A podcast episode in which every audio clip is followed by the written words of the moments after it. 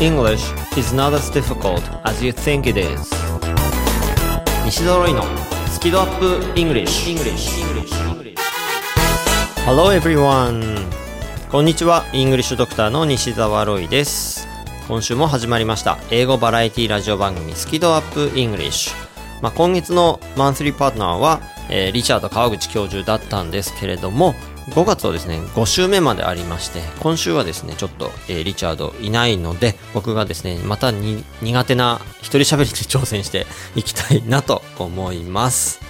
はい。で、まあ、この番組は、英語のスキルアップをする前に、好きと、英語が好きな度合いを上げましょうと、そうしたら、スキルも、えー、自然とアップしますよという、そういう番組なんですけれども、今日はですね、一人なのでちょっと趣向を変えてお届けしていきたいなと思います。で、まあこの番組を聞きながらどんなことでも Twitter に書き込んでいただけたら嬉しいです。ハッシュタグは好き度、カタカナで好き、そして漢字で温度の度、ハッシュタグ好き度をつけてつぶやいてくださいね。番組公式 Twitter でいいねやリツイートをさせていただきます。そして、まあ、今週何をやるかと言いますと、まあ、2つちょっと大きくですね、えー、やりたいテーマがあるんですけども、まず1つ目。まあ、リチャードがあの発音の専門家なわけですけどリチャードと話してる中で僕がそのどうやって発音を身につけたという話で英語の歌を歌ったというお話したと思うんですけどもちょっとその辺の具体的にですねどんなことをやったとかこんな歌がおすすめだよみたいなそんなことを、え、お伝えできたらと思います。そして後半はですね英作文チャレンジのコーナーでリスナーの皆さんがツイッターに書き込んでくださったご回答の一部をですね、ぜひですね、このご紹介したいなと思うわけです。はい、ということで、えー、行ってみましょう。では、スキドアップイングリッシュスタートです。西澤ロイのスキドアップイングリッシュ。この番組は西澤ロイ FFC ロイ友会の提供でお送りします。なるほど。頑張って勉強しているのに上達が感じられないんですか。まあ、いろいろと英語病併発してるみたいなので、この薬を出しておきますね。英語が上達しない原因の直し方電子書籍ですので、薬局ではなく Amazon Kindle ストアでお求めください。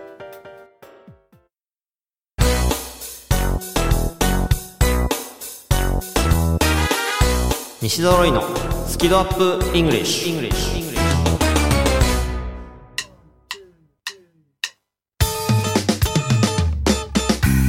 はい、それではですね、前半のスペシャルコーナー行きたいと思います。まあ、僕が西澤ロイがどうやって発音を上達させたかというところなんですけども、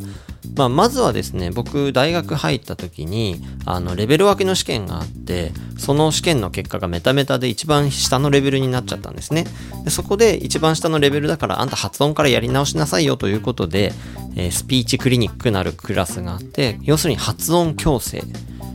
だから、そのもう基礎の発音からもう、だから英語の、なんですかね、母音とか子音とかいろんな発音ありますけど、それを一個一個ですね、もう全部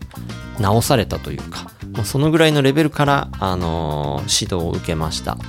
ただ、その発音って、ね、例えばちょっと、え、えとかやっただけとか、hat とかって練習しただけだと足りないので、あとはやっぱりちゃんと長いフレーズで、ちゃんとそれが、例えば文の中で hat って単語あった時に、それを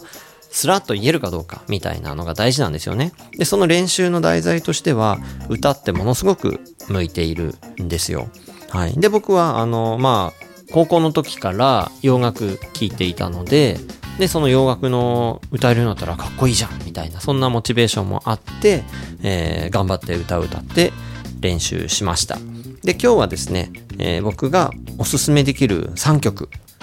これを使ってですね、ぜひ、あの、発音練習していただくといいですよという曲をですね、ご紹介したいと思います。まず1曲目はですね、超有名な曲ですか ?Honesty。ビリー・ジョーですね。これビリー・ジョエルだと思ってる人多いんですけど、まあそうやって書くんですけど、ジョー、ジョールですね。ビリー・ジョー。Honesty。で、基本的に、えー、バラード曲がおすすめです。発音練習としては。で、Honesty もすごくいいもう名曲ですけども、もういろんな発音が入ってて、一通り練習できる、そういう曲です。えそれではこのサビの honesty に入るところ、しっかりお聞きください。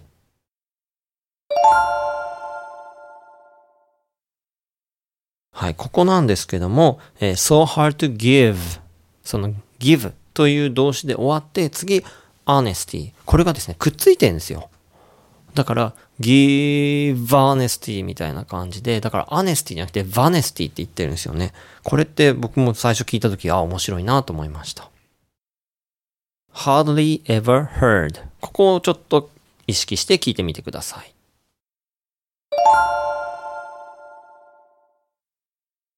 はい、ここは hard というのは口を大きく開けてですね、hard。こう、すごく明るい音が出ます。で、その後に出てくる heard。これはこもる音っていうんですかね。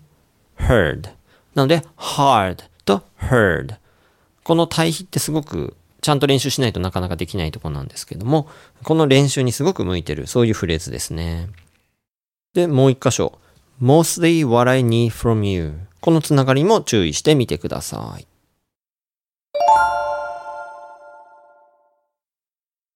まあ最初にいろんな発音が出てくるっていうふうに言ったんですけども、このフレーズはすごくあの省略とか音がつながるとか、そういう音の変化がいっぱいあるところです。mostly の t が飲み込まれて mostly になったり、what I need っていうのが what I need。で、need の do もその後に from があるんで言わなくて what I need。で、from you もくっついて from you。みたいになります。で、全部つながって mostly what I need from you みたいな感じで、あの、音が変化しますので、その練習にもってこいです。で、まあ、この Honesty は本当名曲ですよね。で、これがやっぱりカラオケとかでかっこよく歌えたら、もうすごいいいじゃないですか。なんか自己満足ですけど、だから僕本当これ何回自分で歌ったかわかんないです。で、まあこういう練習って何回歌ったらいいんですかとかっていうふうに、まあ質問する方多いかもしれないんですけど、大事なのは好き度なんですよ。好きな歌を、もうだから何回でも聴ける、何回でも歌える、そんな曲をですね、練習の題材にするといいと思います。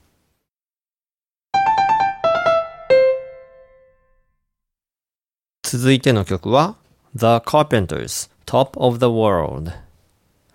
まあこれもやっぱり名曲、有名な曲ですよね。で、カーペンターズ自体はもうあの発音練習として進める方がもう非常に多いです。英語の先生はもう発音の練習するならカーペンターズいいよってもう多くの人が言います。まあそれはボーカルのカレン・カーペンターの発音がもう素晴らしいんですね。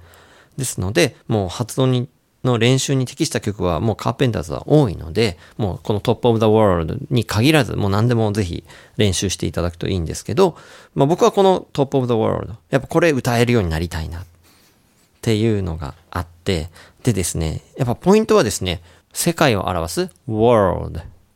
これがかっこよく歌いたいっていうのがあったんですよ。で、L を抜いた単語を表す word。これとやっぱ響きが違って、word じゃなくて、世界になると world。その L の音が入ることで、こう、下の動きがあって world。これがですね、もう本当いっぱい練習しましたよ。で、この曲で、このカレンの発音で、ぜひ注目していただきたいのは、息の強さなんですね。最初はですね、such a feelings っていう風に such という単語、つまり S の音で始まるんですけど、このという音がですね、すごい聞こえてくるんですよ。で、英語ってすごく息を出してあの発音する、そういう言語なんですね。特にその無声音っていうんですけど、すとか、それの破裂音ですね。くとか、ぷとか、そういう音ってすごく息を強く出します。で、その音をちょっとですね、注目していただくと、えー、すごくいいですし、ぜひ自分でも息を強く出しながらという練習に向いてる、そういう曲です。それではですね、曲をお聴きいただきたいんですけれども、まあ最初の方でもですね、the such っていう S の音で始まったり、あと結構最初の方で cloud とか sky とか sun みたいな感じで、あの、すごく息の強い単語いっぱい出てきますので、その辺を気をつけながらぜひ聴いてみてください。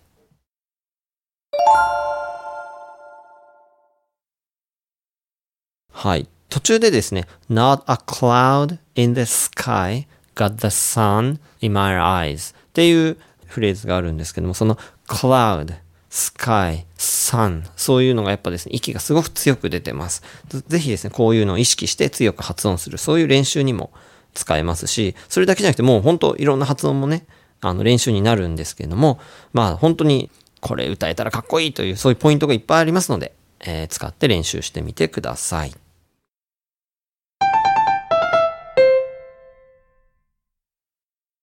えー、次の曲はですね、僕が一番大好きなバンドで Firehouse Love of a Lifetime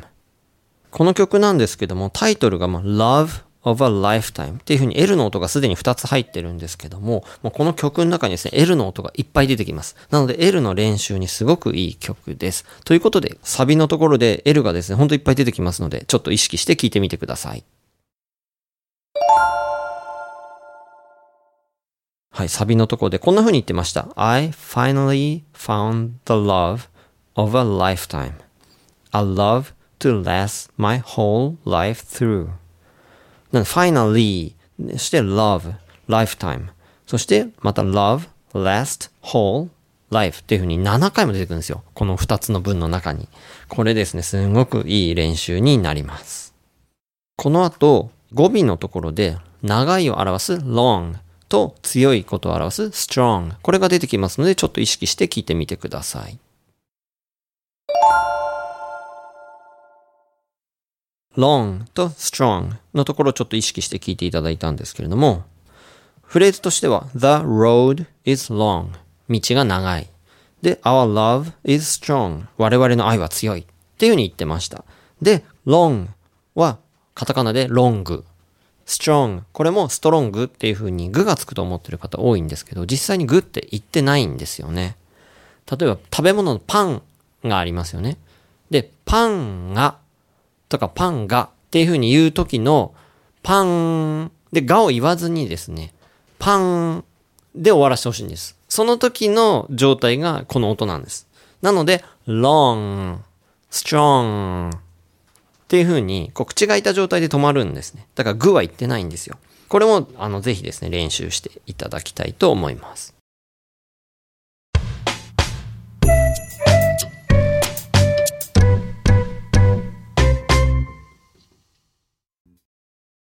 ということで、まあ、西澤ロイがどうやって英語を学習してきたかというちょっとですね、一旦をあのご紹介したわけですけれども、まあ僕こうやってあの歌をいっぱい歌うことで、まあかなりその発音が良くなりまして、留学して、まあ1年して帰ってきた時の飛行機の中で、あのネイティブに間違えられたみたいな、外国人に間違えられたことがあったりしたんですね。そういう時本当嬉しかったですね。で発音ってちょっとマニアックなところもあるのでどこまでやるかってもう自己満足みたいなものがある世界だと思うんですね。まあ、ただその発音やるといろいろいいこともあって例えば発音が良くなると聞き返されづらくなったりとかやっぱ伝わりやすくなるので自信につながりやすかったりあとは確実にリスニング力も上がります。はい、そういういいところはあるので、まあ、良いに越したことは本当ないですね。でただその発音の練習するときに発音の練習ってちょっとこうつまんなくなりやすいんですよね。なのでちょっと挫折しちゃうとか。例えばですけどまあ風呂場で頑張って発音練習してるっていう話も聞いたりするんですけども僕のおすすめはやっぱ歌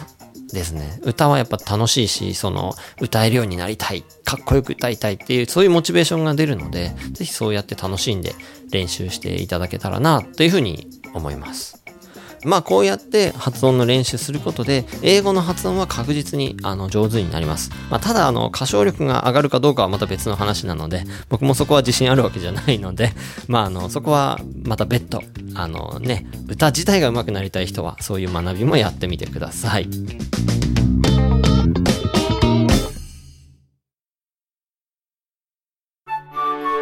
なるほど。頑張って勉強しているのに上達が感じられないんですか？まあいろいろと英語病併発してるみたいなのでこの薬を出しておきますね。英語が上達しない原因の直し方。電子書籍ですので薬局ではなく Amazon Kindle ストアでお求めください。English is not as difficult as you think it is. 英語はあなたが思うほど難しくはありません。西揃いのスキドアップイングリッシュリスナーさんによる英作文チャレンジ。発表。えースペシャルコーナー。リスナーさんによる英作文チャレンジ発表。まあ今まで英作文チャレンジ何回もやってきていますけれどもそこでリスナーの皆さんが Twitter に書き込んでくださった回答をですね。その中で僕がグッときたものとかあいいなと思ったものを発表させていただきたいと思います。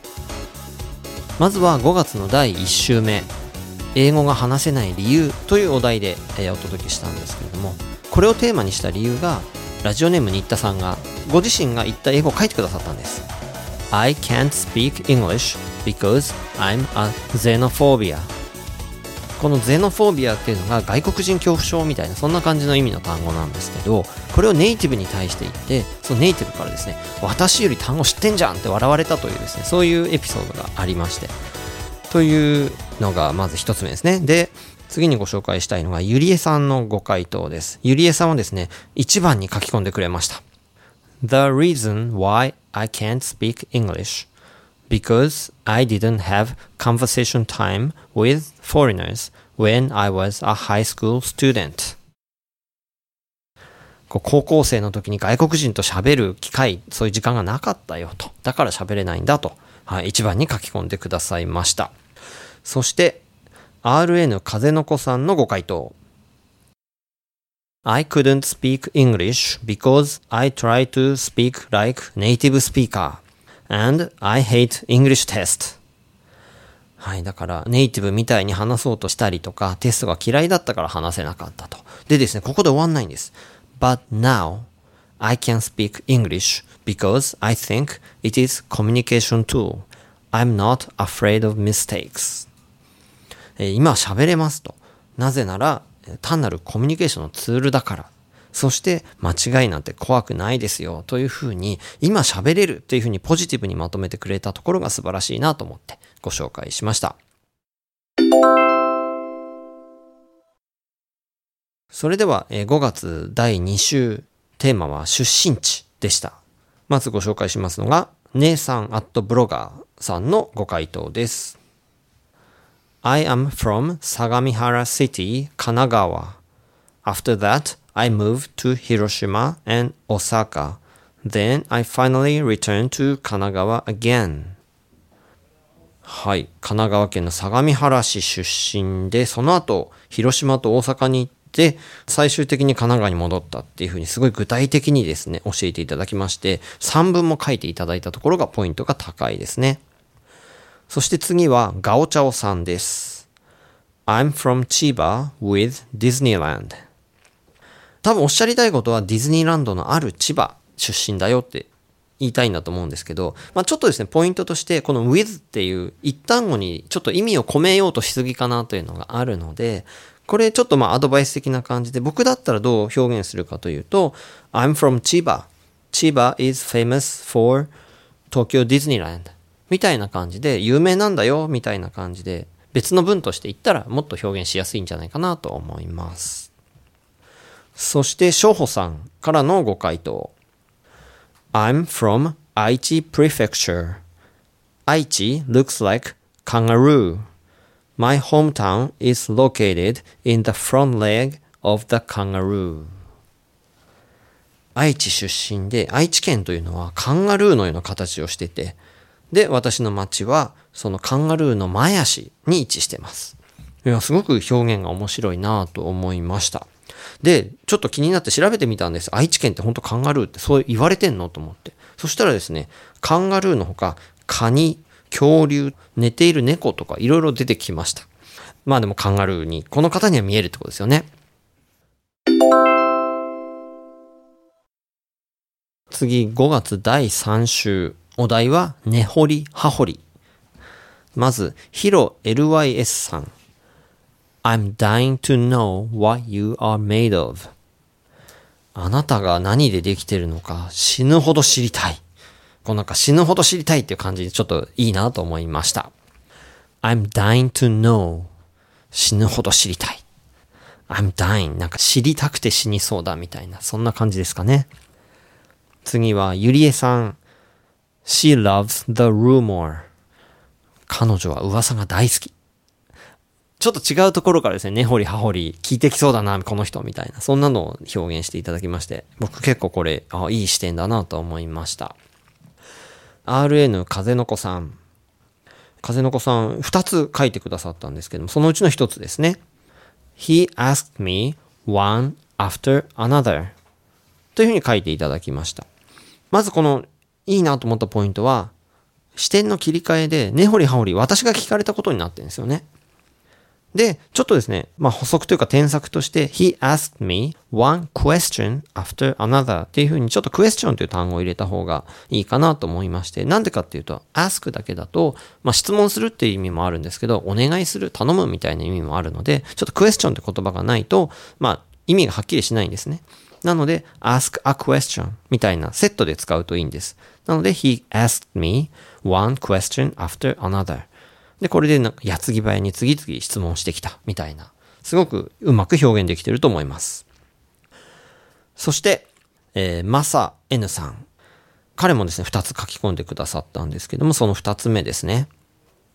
I won't stop asking you questions as long as you confess everything you know. えー、あなたが知ってることを全部言うまで、全部告白するまで質問やめません。っていうですね、もう根掘り葉掘り感がすごいですよね。で、まあこれあの、今はこの書いて表現していただいたんですけども、ぜひ実際にジョークとしていつか使ってほしいなと、そんな風に思いました。えー、この英作文チャレンジのコーナーなんですけれども結構ですね僕が思い描いていた通りというかそんな感じでですね皆さんがもう素晴らしい答えをたくさん書き込んでくださるので僕もすごく嬉しくてですねで本当英語って答えがあるわけじゃないのでいろんなことをもう自由にみんな喋っていいんですよね。それを皆さんやってくださってる。というのがですねあの実際にこう Twitter の皆さんの書き込みとして毎週見ることができてすごく嬉しいです。ですしまあここからさらにですね、まあ、これは今一文なんで実際にこれを会話で使ってみるとか、まあ、そういうふうにですね書き込んでくださった方にはぜひステップアップとかもねやってみていただきたいですしあとはまだ書き込んでないという方で特にですね僕あの英語の先生とかにもどんどん参入してきてほしいんですよ。英語の先生って英語使わなかったりするじゃないですか学習者の前で。そういうのってもう古いと思うんであの聞いてますか？あの英語の先生方 英語教えてる方英会話講師とかあのねバイリンガルの方とか、はい、もうどんどんどんどんですね、書き込んでいただきたいですし、なので、あの、リスナーの皆さん、あの、周りの先生ぜひ巻き込んでください。で、あの、この英作文チャレンジ、皆さん楽しんでいただいてると思うので、これをですね、一大ムーブメントにできたら本当いいなと思ってます。ぜひですね、今後も楽しんで、えー、英作文チャレンジやっていきましょう。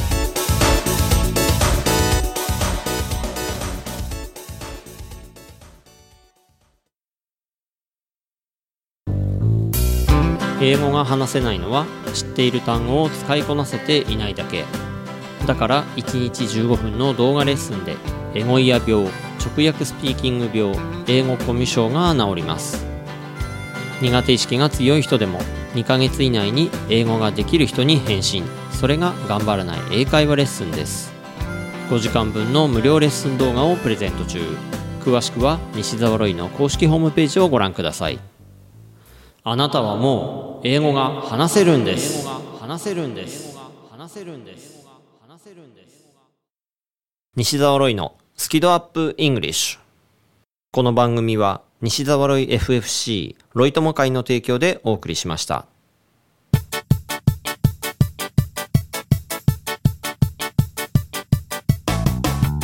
まああのやっぱ一人喋りなかなかねあのハードル高いなと思いながらやってるんですけどもまあ今回僕がどうやって発音上達させたかみたいなその僕自身の学習経験についてお話ししたんですけども時々、まあ、こういう話をですねできたらなというふうに思っております。ですので、まあ、もしこういう話聞いてみたいというご質問とか、まあ、今日の内容に対するご意見ご感想ぜひですね Twitter で「好き度」ハッシュタグ好き度をつけてつぶやいていただけたらなと思います。そして次回から6月なんですけども6月のマンスリーパートナーはえー、ニュージーランド出身のタレントさんで